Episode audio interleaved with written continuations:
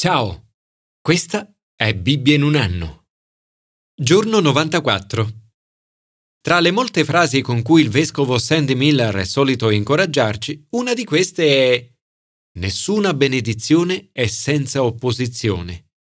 Durante il suo periodo come vicario di Holy Trinity Brompton qui a Londra, ci ha insegnato a non lasciarci scoraggiare dalle difficoltà, perché, come amava rassicurarci, nessuna benedizione è senza opposizione.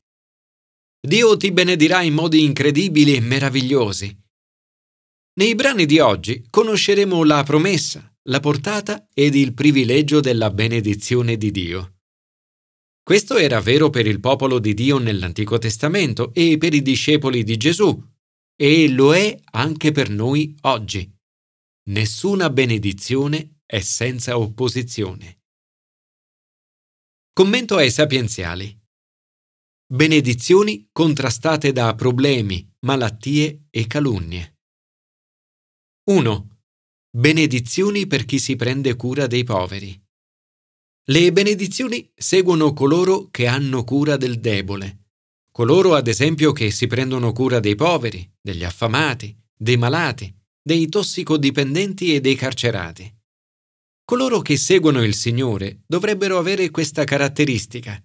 Se ti prendi cura dei poveri, Dio promette di salvarti nei momenti difficili, di proteggerti, di preservare la tua vita e di benedirti. Egli promette di sostenerti e di guarirti. Ma assieme a queste benedizioni arriveranno anche contrasti ed opposizione. 2. Contrasti a causa di guai, malattie e calunnie. Potrebbero esserci tempi di sventura o periodi di malattia. Potrebbero esserci nemici che dicono il falso, nel cui cuore cova l'astio, che mirano solo a sparlare di noi.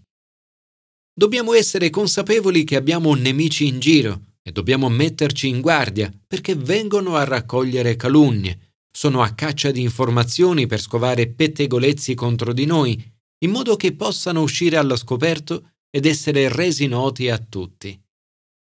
Ma Dio promette la sua benedizione e che non ci abbandonerà.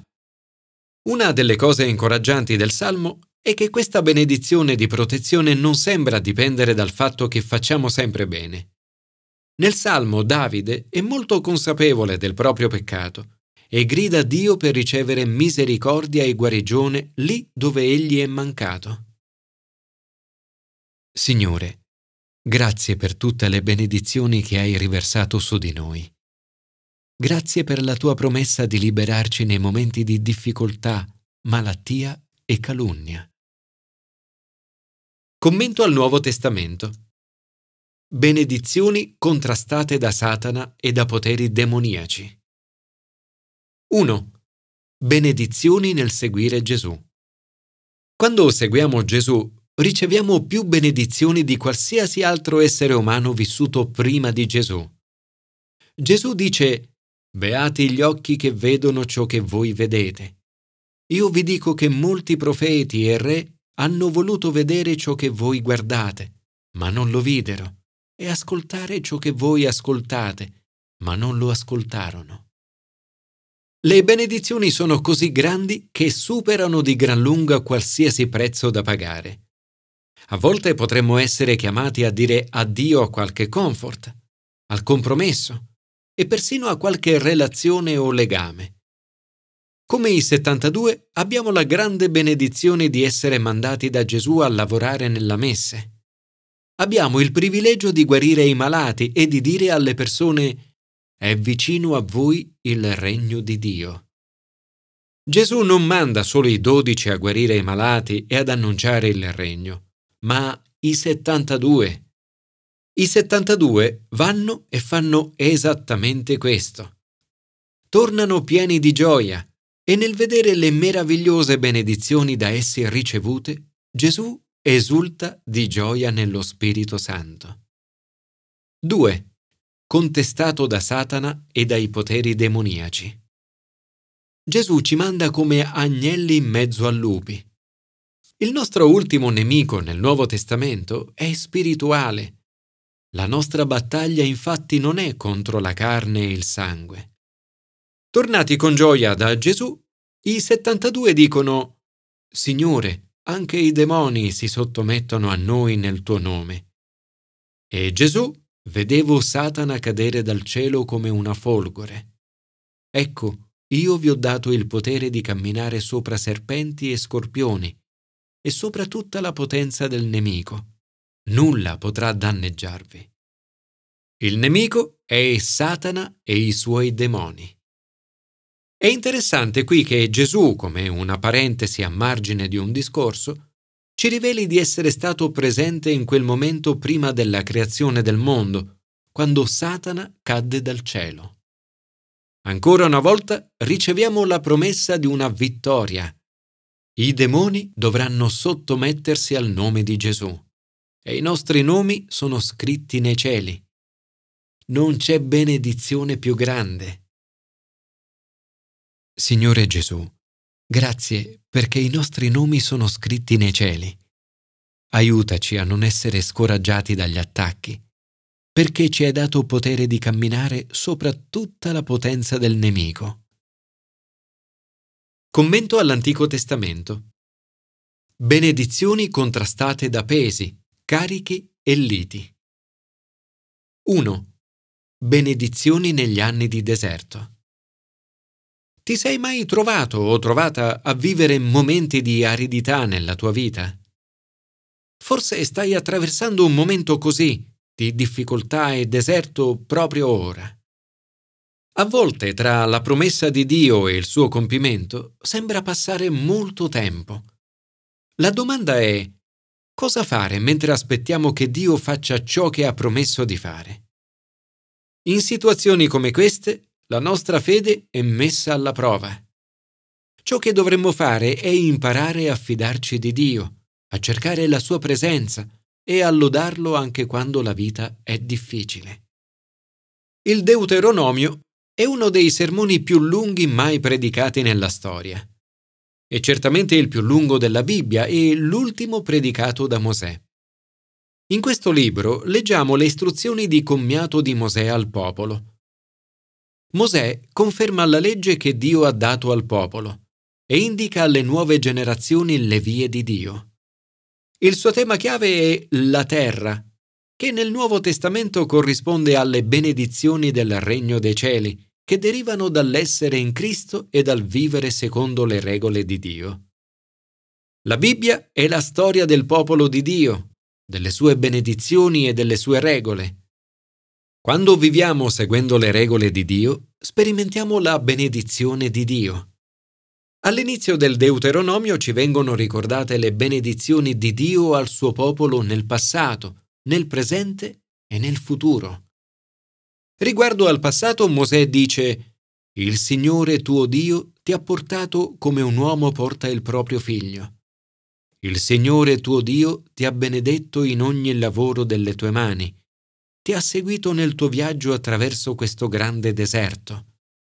Il Signore tuo Dio è stato con te in questi 40 anni e non ti è mancato nulla». Riguardo al presente, ricorda al popolo i modi in cui Dio è stato fedele alle promesse fatte ad Abramo. «Il Signore vostro Dio vi ha moltiplicati ed eccovi numerosi come le stelle del cielo». In 4 punti del capitolo iniziale scopriamo che Dio sta donando al suo popolo la terra di Canaan. È un dono di grazia per il popolo di Dio, un dono immeritato, così come immeritata è la grazia che io e te riceviamo nell'avere una relazione con Dio attraverso Gesù.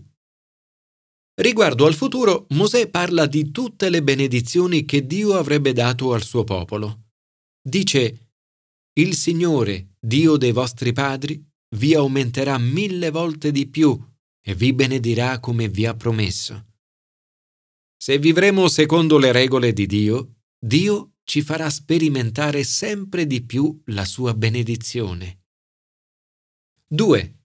Contrastati da pesi, carichi e liti. Accanto a tutte queste benedizioni, Mosè mette in evidenza anche una serie di pesi, carichi e liti. Dio dice: «Avete dimorato abbastanza su questa montagna. Ecco, io ho posto davanti a voi la terra. Entrate e prendete possesso della terra. Erano solo 11 giorni di viaggio, ma ci erano voluti 40 anni.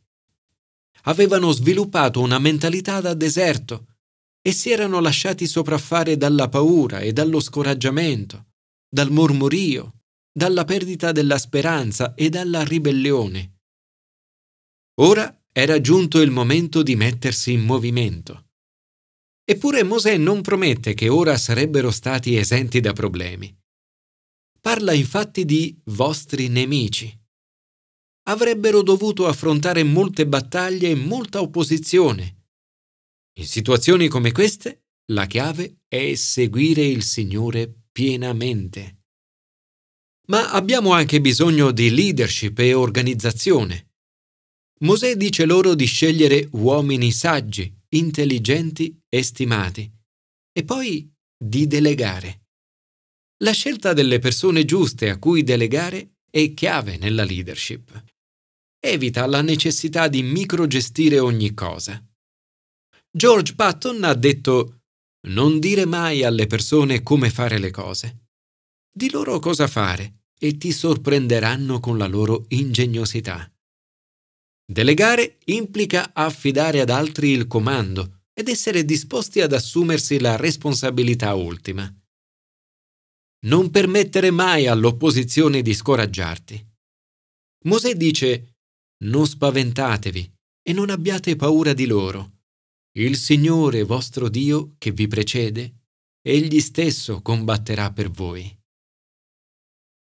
Signore, aiutaci a non lasciarci scoraggiare da pesi, carichi e liti, paura, scoraggiamento o opposizione, ma a seguirti con tutto il cuore e a godere appieno delle tue benedizioni.